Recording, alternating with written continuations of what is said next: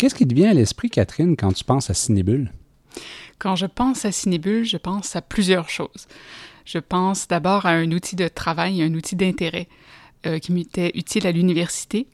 Puis je pense à une idée qui était un peu saugrenue au départ, qui était celle que peut-être je pouvais un jour écrire pour cette revue. Puis je pense à une chance qui m'a été offerte de le faire. Et ensuite, à un défi personnel que je me suis posé, que je me suis donné à moi-même, qui était celui de prendre la parole publiquement pour parler de quelque chose qui m'intéressait, qui me passionnait, d'un art qui me divertissait, qui me procurait des émotions. Et je voulais pouvoir réfléchir et confronter le tout avec Ciné-Bulles.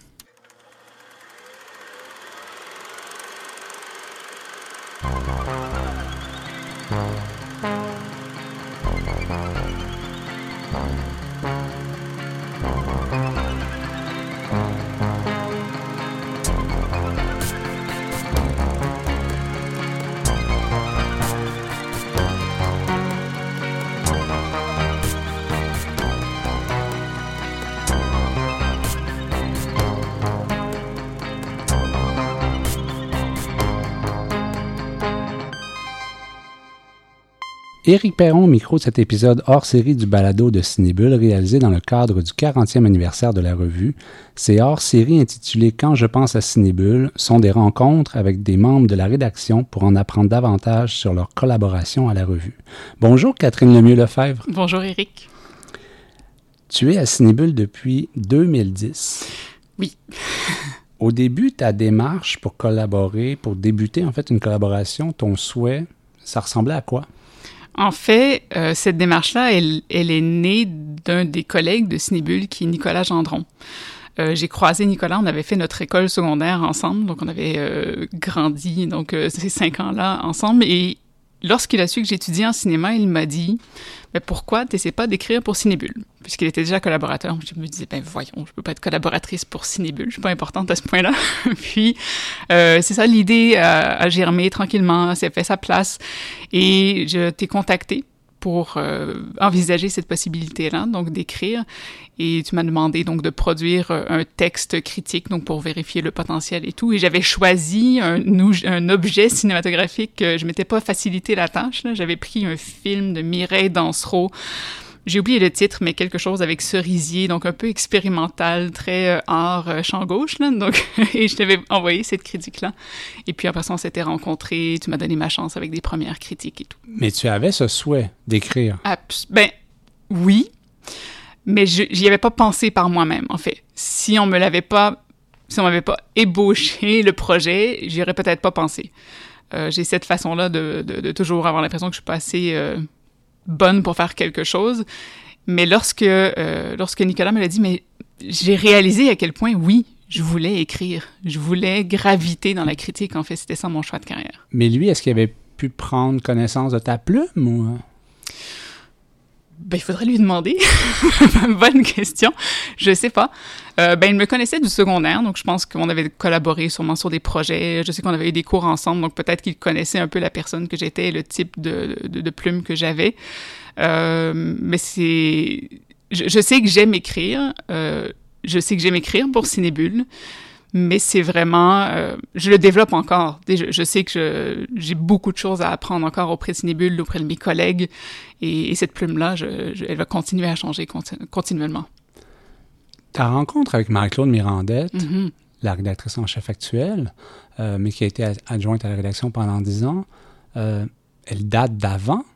Absolument. Avant 2010, dans le cadre d'un séminaire. Oui, on a fait notre maîtrise en même temps, en fait. Donc absolument, on s'est rencontrés à la maîtrise. J'ai rencontré Marie-Claude, donc on s'est côtoyés. J'étais un peu timide, là, donc probablement que je ne lui ai pas parlé beaucoup, mais je sais qu'on a fini par discuter. Donc on s'est rencontrés par la maîtrise. J'ai même fait mon stage en pédagogie, avec elle, absolument. À ce moment-là, j'écrivais déjà pour la revue. Ah, tu écrivais déjà au moment du stage? Oui, j'ai fait mon stage en 2013, si je ne m'abuse. Et donc à ce moment-là, j'avais commencé à écrire, mais j'étais une toute nouvelle autrice. J'avais produit peut-être 4 textes, je ne sais même pas, mais très peu, beaucoup de courts textes. OK, donc tu avais étudié pour enseigner. Exactement. Et Marie-Claude était déjà professeure donc, au cégep du Vieux-Montréal. Oui. Et tu t'es adressée à elle pour faire ton stage dans un de ses cours. C'est bien ça, oui. Okay. Puis c'était par le biais de Ciné-Bulles. D'ailleurs, c'est dans un 5 à 7 de Ciné-Bulles que je lui ai demandé si elle voulait m'avoir comme stagiaire. Wow! Wow! OK, ça c'est pas mal. Ça, je m'en rappelais pas. Donc, de 2010 à 2014, tu le disais, là, que tu n'avais pas encore beaucoup écrit, tu publies une petite douzaine de textes. Donc, 9 pages en tout. Des débuts hésitants? Oui, beaucoup. Ben, j'étais à la maîtrise. Ensuite, j'ai eu la bonne idée d'aller faire un autre diplôme pendant que j'étais à la maîtrise. Donc, je suis allée faire ma pédagogie en même temps que j'étais en rédaction. Et c'est ça, sur des débuts hésitants, parce que j'avais peu de confiance en moi. Écrire et que ce soit vu par des gens, c'est très difficile pour moi de m'exposer, en fait, au regard des autres. Et c'est ce qui explique au fait qu'au début, ça m'a pris du temps à me faire confiance, à entrer, à savoir que j'étais bien accompagnée pour pouvoir vraiment produire des textes qui allaient être révisés, que la qualité allait être là. Donc, c'était pas... c'est ça, c'était un cheminement. Quand je disais que c'était un défi personnel au début, c'est ça, c'était vraiment un cheminement pour moi. Je me donnais le défi de prendre la parole publiquement et ça explique les débuts plus difficiles, ben, plus lents, voilà. Bon. Là, ça fait quelques 12 ans. Oui. Tu as signé environ 70 textes depuis tes débuts. Il y a des marqueurs, des intérêts qui se manifestent assez nettement de ton corpus. On les abordera au fur et à mesure de notre entretien. La moitié de tes 70 textes sont en réalité des critiques de films, à peu près, de courts textes, donc. Est-ce que c'est une forme qui te sied bien, que tu apprécies le 600 mots, le 625 mots?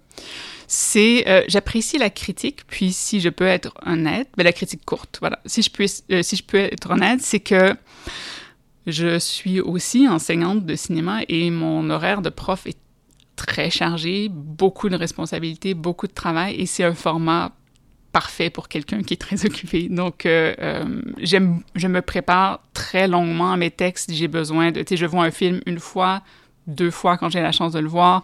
J'ai besoin de laisser reposer le tout.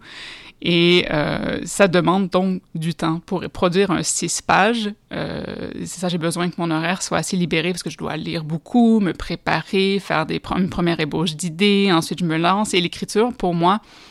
Il y a des personnes qui écrivent, pouf, ça se fait tout seul, en 2 heures, c'est fini. Mais moi, c'est très long. C'est un long processus, écrire.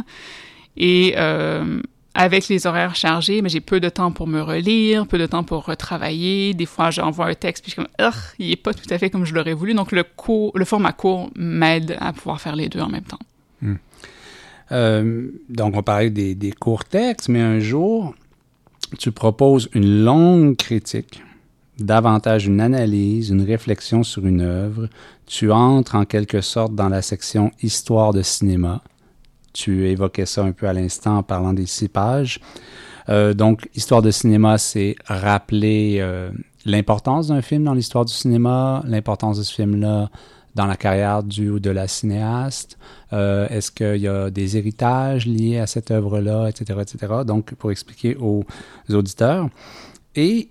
un premier marqueur apparaît à ce moment-là, le western. Ah oui, le western. Et d'ailleurs, je dois le souligner, c'est un amour partagé avec Marie-Claude Mirandette aussi, le western.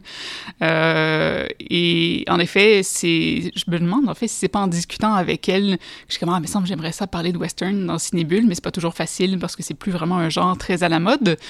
Et c'est par Histoire de cinéma, en fait, que j'ai pu parler de ma passion. Et Histoire de cinéma, c'est tellement une belle section. C'est un endroit où c'est là qu'on peut faire ressortir ma fibre de personne qui a fait une maîtrise en cinéma, mais de vraiment creuser un sujet, d'aller apprendre des choses, de voir des choses que nous, on n'avait pas vues, même en l'ayant étudié, et approfondir mon genre favori. C'était Et ton premier sujet, c'était? C'était The Man Who Shot Liberty Valance de John Ford. Alors, pourquoi le western? Pourquoi le western?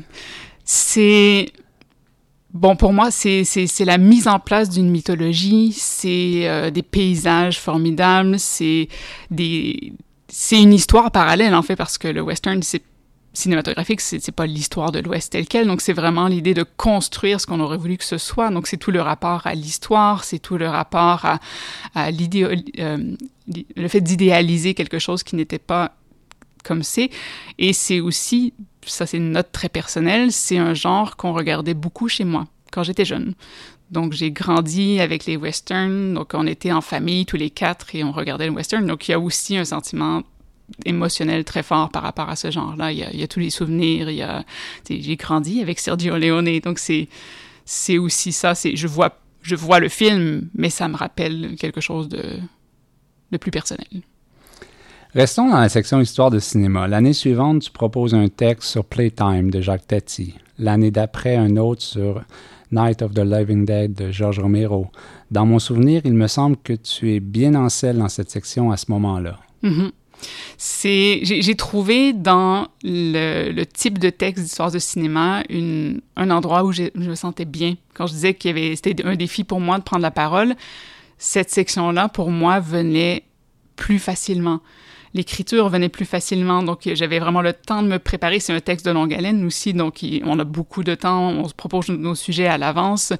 Donc je me sens bien en selle, en effet, quand je les produis, parce que ça ressemble un peu à ce que j'étais habituée de faire ou à ce que j'ai été formée à écrire lorsque j'étais à l'université.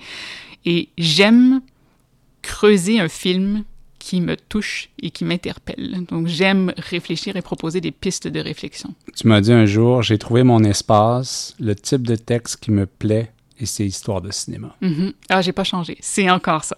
Et là, je m'ennuie de pas en écrire, mais ça va revenir, ça va revenir. Est-ce que tu te souviens du moment où tu as réalisé ça? Je pense au troisième texte, à peu près. Troisième? J'avais un doute. Le Romero.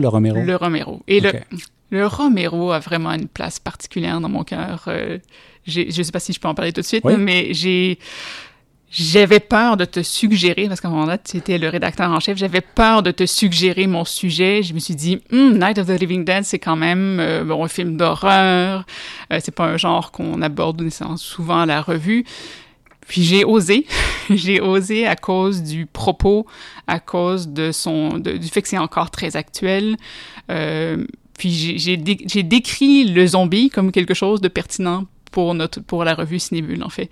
Et c'est vraiment là, avec ton accord, j'ai dit « Ok, je suis capable de défendre mes films, même s'ils sont audacieux. » Puis ensuite, je suis capable de montrer par l'écriture pourquoi un film d'horreur peut être un grand film. Oui, non, mais il était très, très bien ton texte, vraiment. Moi qui ne suis pas du tout fan de ce genre, j'ai appris plein de choses, c'était vraiment bien. Il y aura encore par la suite des histoires de cinéma sur Cléo de 5 à 7, Pather Panchali, Les 7 Samouraïs. Mm. Avec Cléo de 5 à 7, un second marqueur apparaît visiblement. Le cinéma des femmes, le travail des réalisatrices, le regard féminin au cinéma. Absolument. C'est un de mes dadas. Je peux pas le cacher. Ça l'était dès la maîtrise, dès les études. C'était un marqueur important. Puis, j'espère qu'un jour, on n'aura plus à parler de cinéma des femmes, qu'on va parler seulement de cinéma et que les femmes auront une place aussi importante, qu'on n'aura pas à faire la distinction. Évidemment. Mais c'est pas encore tout à fait le cas. Et j'apprécie beaucoup le fait que faut que je souligne que Ciné-Bulles donne une belle vitrine au cinéma des femmes, aux thématiques féminines, au rapport au féminisme, à la question des genres, même si on veut y aller plus... genre comme gender, là, même si on veut y aller plus largement. Et forcément, vous finissez par connaître vos auteurs. Donc, quand il y avait des films, des livres qui avaient cette thématique-là, je recevais un petit courriel qui me demandait si le sujet m'intéressait. Et ça a juste alimenté encore plus ma passion de défendre de cette visibilité-là faite au cinéma des femmes, mais aussi aux thématiques plus féminines, même si c'est pas forcément réalisé par une femme. Restons encore un instant sur l'histoire de cinéma. Comment tu sélectionnes tes idées de films, de sujets à proposer? Et comment tu travailles tes textes? Comment tu les prépares? Tu jettes sur papier tes premières idées avant de lire, de faire des recherches où tu dois d'abord beaucoup lire avant d'écrire quoi que ce soit? Selon le film, la démarche va changer. C'est sûr que quand j'ai travaillé sur Liberty Valance, c'était un des chapitres de mon mémoire, donc la recherche a peut-être été moins longue. Mais pour proposer les sujets, il faut que soit le film soit un coup de cœur ou que j'ai envie de parler d'un cinéaste. C'était le cas, par exemple, pour Satyajit Ray, qui est un cinéaste indien, et j'avais envie de parler du cinéma de l'Inde, et c'était un incontournable de parler de Satyajit Ray. Donc, des fois, c'est juste, je veux parler de Kurosawa. Maintenant, quel est le film marquant de cette personne-là? Donc, c'est soit le film, mais des fois, c'est carrément le cinéaste ou la cinéaste. Et oui, beaucoup de recherches, et c'est ce que j'adore. J'adore préparer mes textes, vraiment beaucoup. Donc, je commence à jeter des sujets sur papier. Qu'est-ce que j'aimerais aborder? Des angles. Des angles, exactement. Et là, après ça, je me lance dans mes lectures. Puis je lis, je vois le film 2 fois, 3 fois, je prends des notes. Et c'est vraiment le moment qui me donne des papillons, là. J'adore faire ça. Est-ce que ça t'arrive d'avoir une hypothèse de départ, puis en faisant tes recherches, puis en revoyant le film, tu te dis non, ça marche pas? Absolument. Ben, je suis pas nécessairement complètement dans le champ, mais des fois, je réalise que c'est pas ce point de vue-là, finalement, que je vais aborder. Et puis, ben, c'était le cas pour Cléo de 5 à 7. J'avais une idée pour Cléo, et elle est restée là, mais en sous-texte. Et c'est une autre avenue que j'avais fini par choisir. Ça a été le cas aussi, par exemple, pour Playtime. Aussi, j'avais une idée, puis finalement, je me suis dit que c'était peut-être pas la meilleure avenue pour aborder, ou le point le plus fort, par exemple, associé à ce tournage-là. Donc oui, ça arrive que je me dis que je vais écrire quelque chose, puis finalement, oups, à force de lire, ben, je m'en vais vers autre chose. Et c'est pas un mauvais point. Mais cet espace, cette chronique, il y a tellement de place. Absolument. Ah, c'est encore ma chronique chouchou, et il y a en effet tellement de place pour tellement de sujets, tellement de films, mais aussi pas nécessairement des points de vue, mais des thématiques sociales. C'est ce que j'adore de cette chronique-là. Je dis pas que les autres sections le font pas, mais c'est qu'on peut aborder des sujets peut-être plus de la nature des sciences humaines, et montrer à quel point le cinéma est porteur de messages, de valeurs, que c'est un portrait de société, que ça démontre, que ça témoigne de ce qui se passait à l'époque, des préoccupations de l'époque. Et Histoire de cinéma, c'est la fenêtre parfaite pour en parler.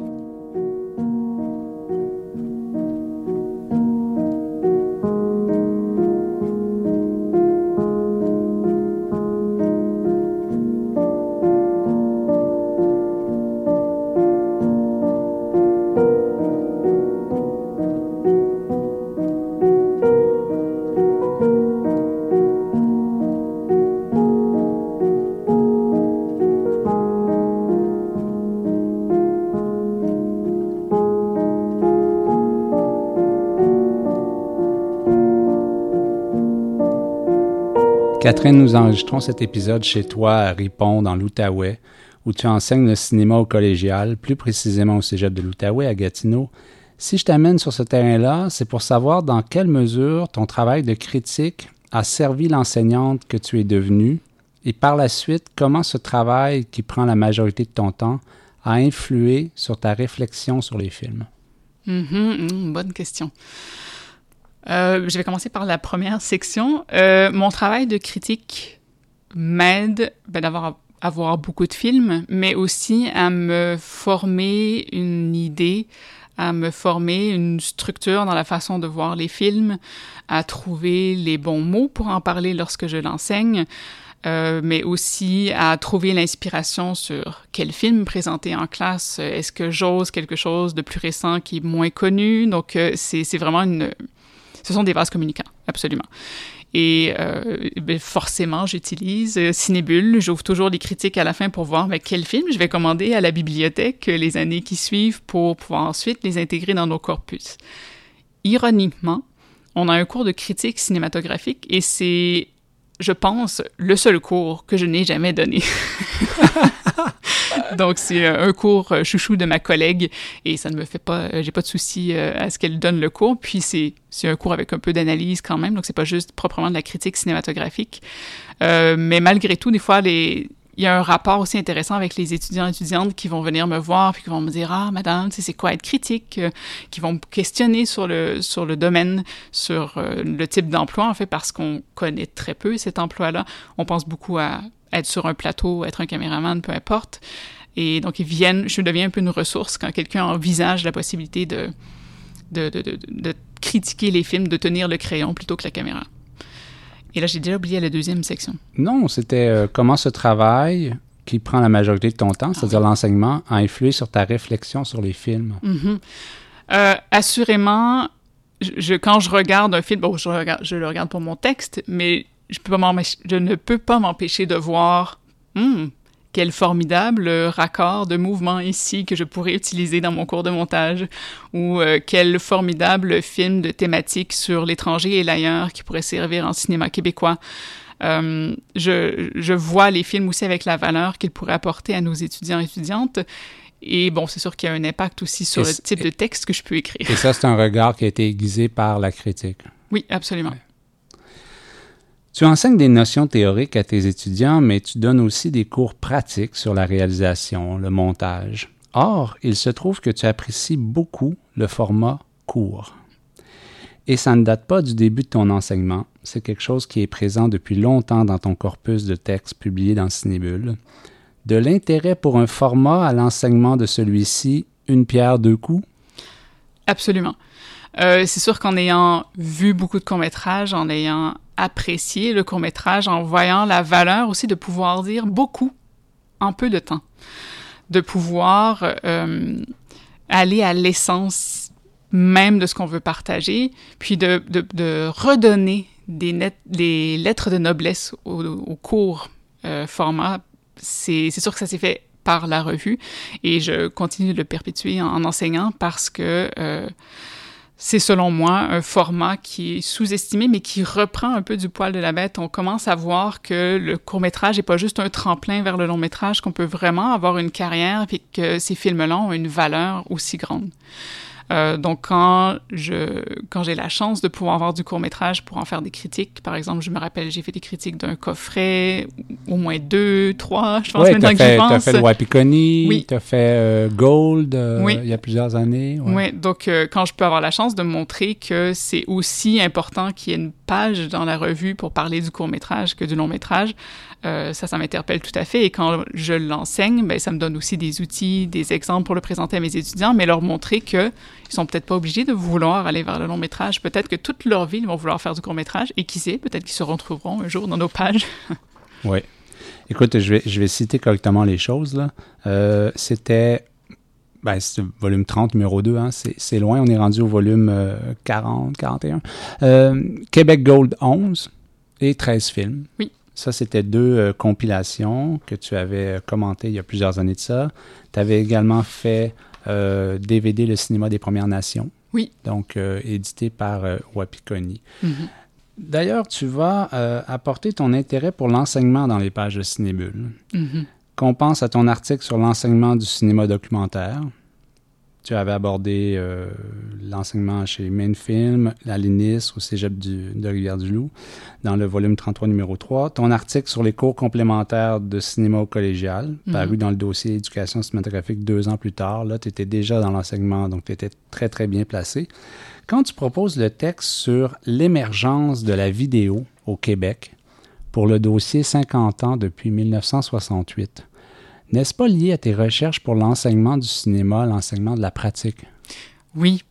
Puis, en fait, ça vient, pour être vraiment précise, ça vient de mon cours de cinéma québécois donné à tous les étudiants d'art et communications, et ça vient de mes recherches sur la vidéo, entre autres pour parler de Robert Morin et du vidéographe. Donc, mon Dieu, là, j'ai un trou de mémoire, puis il y a quelque chose à Québec. On a un bel exemple, là. Oui.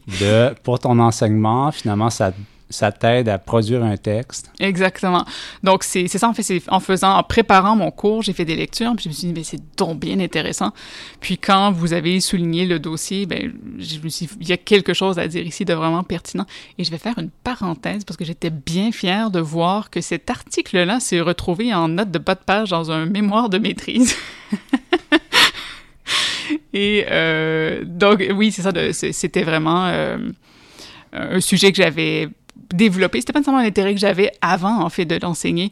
Puis c'est en l'enseignant que j'ai trouvé à quel point c'était intéressant, à quel point c'était significatif et pertinent, puis que ça se méritait des pages dans un ciné-bulle. Mais c'était très original, parce que le dossier 50 ans depuis 68 avait plusieurs aspects, plusieurs angles, plusieurs pistes, plusieurs articles, mais ton article amenait vraiment quelque chose de nouveau, tu sais, puis c'était l'arrivée de la vidéo au Québec.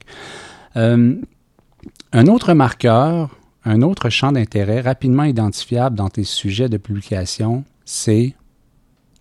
Cinéma autochtone? Est-ce que c'est ça? L'animation. Ah, l'animation! Je pensais que c'était cinéma autochtone. Pardon. L'animation, oui. Oui. Ah, oui. Films, livres. Puis arrive ce dossier imposé par la pandémie et l'absence de sortie, de nouveautés. Donc, l'obligation de retourner dans nos classiques, les intérêts singuliers des membres de la rédaction, ce dossier sur vos cinéastes préférés.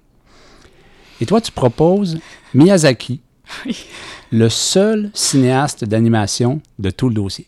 Oui. Formidable. Formidable, mais là aussi, j'ai eu un petit moment de « il me semble que je parlerais de Miyazaki, mais je ne sais pas si c'est une bonne place ou je ne sais pas si c'est trop grand public ou j'ai eu des hésitations, puis c'est toi qui m'as convaincue. » Bien, j'ai le début de ton texte, OK, qu'on va lire, qu'on va partager. Donc, au moment de proposer un cinéaste occupant une place importante dans ma cinéphilie, deux réalisateurs contemporains se sont rapidement imposés, Jim Jarmusch et Miyazaki. Si j'ai hésité à présenter ce dernier à cause du type de cinéma qu'il crée, j'ai fini par le choisir pour la même raison. Inconsciemment, l'animation est encore dans une vision plutôt nord-américaine fortement associée au monde de l'enfance. Pourtant, plusieurs films et cinéastes s'aventurent hors de ces balises en offrant une imagerie et des thématiques plus matures qui s'adressent à tous. C'est le cas d'Hayao Miyazaki, qui, découvert pour ma part au début de l'âge adulte, continue d'accompagner mon parcours cinéphilique, bercé que j'étais par les Disney, les présentations ciné-cadeaux et les dessins animés du samedi matin, passage obligé de tout enfant millénial, ce premier contact avec le cinéma de Miyazaki m'a permis d'assumer avec plus d'assurance mon amour coupable pour l'animation. Mm-hmm. Mais c'est pas un amour coupable. Non, c'est ça, il y a des... C'est merveilleux, l'animation. Oui. En effet, c'est... Mais oui, c'est merveilleux, mais... Peut-être que ce sont les gens qui m'entourent, mais c'est vrai que lorsqu'on dit qu'on aime le cinéma d'animation, lorsqu'on dit que c'est un de nos dadas, des fois on voit dans le regard un petit moment de... C'est ça, on pense à Disney, puis on pense au cinéma très grand public, au Shrek de ce monde et tout, puis il faut que je déconstruise le fait qu'il y a autre chose. Il y a un cinéma d'animation, français par exemple. Et là, j'ai peur de débaptiser son nom. Je crois que c'est Rémi Chaillé de mémoire. Donc, il y a vraiment une production, mais qui est peut-être moins visible, plus difficile à voir. Et donc, c'est plus difficile de déconstruire que l'animation est fait partie du 7e art. C'est une forme qui a sa place. Mais tu t'es fait plaisir, là, à ce moment-là. Oh, vraiment beaucoup. Oui, vraiment beaucoup. Puis je me suis fait un devoir de tout revoir les films avant de l'écrire. On récapitule quelques intérêts. Le western, le cinéma réalisé par les femmes, le court-métrage, l'animation. Mm-hmm. Dans les traits apparents, il en manque un. Tu dirais quoi? Ben là, je l'ai dit tantôt, puis je ne sais pas si c'est encore ça, là, mais mon Dieu, le documentaire. Bravo! Voilà. Je sais pas comment j'ai oublié le documentaire. Comment j'ai pu? Alors, sur cela, oui. Évidemment, j'aime un peu le western, j'aime le court, etc. J'ai beaucoup mis en valeur, quand j'étais en place, les films des femmes, les films réalisés par des femmes. Mais sur le documentaire, je te rejoins complètement. Mm-hmm. J'adore le documentaire. Non seulement tu as signé plusieurs textes sur des documentaires, mais tu as souvent fait des segments du balado, mm-hmm. sur les RDM, entre autres. Donc, le documentaire, c'est vraiment quelque chose qui te plaît énormément. Absolument. Quel est le type de documentaire qui te plaît le plus? Oh! Là, tu vas pas me dire le show de chaise, là. Non. Ouais. Non. Non, mais tu vois un peu l'idée. Oui, c'est ça, c'est ça. Ça me prend des films... documentaire qui voit dans ce type de production quelque chose que plus que des entrevues. J'ai besoin... je peux apprécier des entrevues pour le contenu, mais j'ai besoin d'une esthétique, j'ai besoin d'une signature, j'ai besoin qu'on ait réfléchi le film avec une direction artistique. Un documentaire de cinéma, déjà. Exactement, c'est ça. Et tranche de vie, je ne pleure jamais sur une fiction. Je ne sais pas pourquoi, j'ai comme un recul toujours par rapport à la fiction. Je peux être émue, mais je ne vais jamais pleurer. Mais le documentaire réussit à me faire pleurer. Oui, vraiment beaucoup. Donc, le documentaire social va vraiment me toucher et quand tu m'as proposé de voir le film Femme, c'était un cadeau du ciel. Ça m'a bouleversée, ça m'a émue. Et pourtant, ce sont des entrevues. Mais il y a quand même une réflexion sur la façon d'apporter ces entrevues-là dans l'esthétisation et tout. Et donc oui, documentaire avec une esthétique, une signature, une recherche stylistique, mais qui va avoir un propos engagé, social. Ça vient me chercher beaucoup, beaucoup. Tu as fait 2-3 couvertures, Une colonie, Femme, Pinocchio. Mm-hmm. Donc, tu me disais, Femme faisait partie de ces 3-là. Quel est celui qui t'irrite le plus? Celui, tiens, que tu déconseilles à tes étudiants. Comme type ou comme film? Comme type. Le type de documentaire à ne pas faire. Le documentaire, là, je vais y aller dans des termes très techniques, là, mais ce sont des modes opératoires qu'on appelle, donc en mode exposé. C'est ça. Toujours assis, puis de prendre pour acquis que, bon, on va asseoir un expert, on va le faire parler, puis on va prendre quelques images d'appoint, coupe, et voilà, on cache les coupures au montage. C'est ça. Et je recommande, je vais faire l'autre pendant, pas nécessairement de faire juste un documentaire en observation, mais d'aller vers l'observation, et un des maîtres de l'observation au Québec, c'est Jean-François Casey. Donc, je vais souvent guider les gens vers le participatif, mais l'observation, c'est très difficile à faire. De faire dire des choses par des images sans avoir besoin d'avoir un propos qui est plaqué par-dessus. Donc, je les amène à réfléchir, à avoir des segments d'observation. Au moins. La belle visite, c'est un chef-d'œuvre. La belle visite, c'est formidable, oui. Ouais. Puis, Premières armes, plus récent, ce film-là... Il n'y a pas de narration là, qui nous dit si on doit ou non aimer l'armée, mais de toute évidence, je n'aime pas l'armée et c'est fait uniquement par le montage, les images, laisser parler les images qui sont captées. C'est, selon moi, un travail formidable et La belle visite m'émeut profondément. C'est quelqu'un dans une table ronde à Ciné-Bulles qui disait « Moi, je ne veux pas que mes films soient coupés pour un format télé. Mm-hmm. Vous le prenez au complet, vous ne le prenez pas. »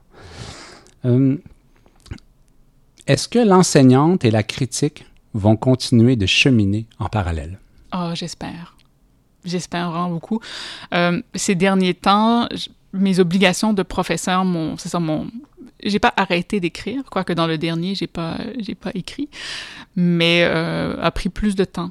Puis j'ai dû me reculer un peu de Ciné-Bulles et ça me manque beaucoup. Et autant écrire, c'est complexe. Pour moi, c'est pas nécessairement facile. C'est quelque chose dont j'ai besoin. Je le réalise avec le temps et j'espère pouvoir continuer à être enseignante, à être critique, pouvoir continuer de grandir, en fait, dans ces deux domaines-là, de pouvoir continuer d'enrichir mes deux domaines, donc l'un avec l'autre, l'un par l'autre, et de pouvoir devenir, je ne sais pas comment dire, pas un modèle, ça fait trop prétentieux, là, mais de pouvoir montrer que la critique, c'est une avenue. Que c'est un métier envisageable, puis bon, c'est difficile d'en vivre juste en étant critique, mais c'est quelque chose d'aussi valable que de faire un film. Puis de montrer donc qu'il y a une importance, il faut parler de culture, il faut avoir un espace pour discuter plus que de potins, puis de qu'est-ce qui se passe avec tel interprète, mais d'aller vraiment réfléchir, puis de redonner au cinéma une place qui sort de seulement la marchandisation puis le divertissement, de montrer qu'il y a un propos. Et ça, c'est la critique, notamment. Merci, Catherine, pour cet entretien. Mais ça fait plaisir. Tu as terminé ça avec de merveilleux mots. Merci. C'est ainsi que se termine cet épisode du balado de Ciné-Bulles. La revue Ciné-Bulles est publiée par l'Association des cinémas parallèles du Québec et est soutenue par les Conseils des arts du Canada, du Québec et de Montréal. Merci à Georges Dimitrov pour le thème musical de ce balado. J'ai coordonné, réalisé et animé cet épisode. Mon nom est Éric Perron. Je vous remercie d'avoir été à l'écoute. À bientôt.